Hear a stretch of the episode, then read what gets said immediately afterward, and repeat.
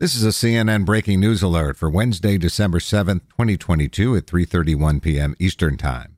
Two documents with classified markings were found in a Florida storage unit during a search by a team hired by former President Donald Trump's lawyers, a person familiar with the situation told CNN.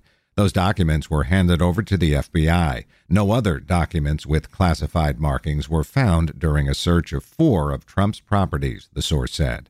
The discovery of the documents was first reported by the Washington Post.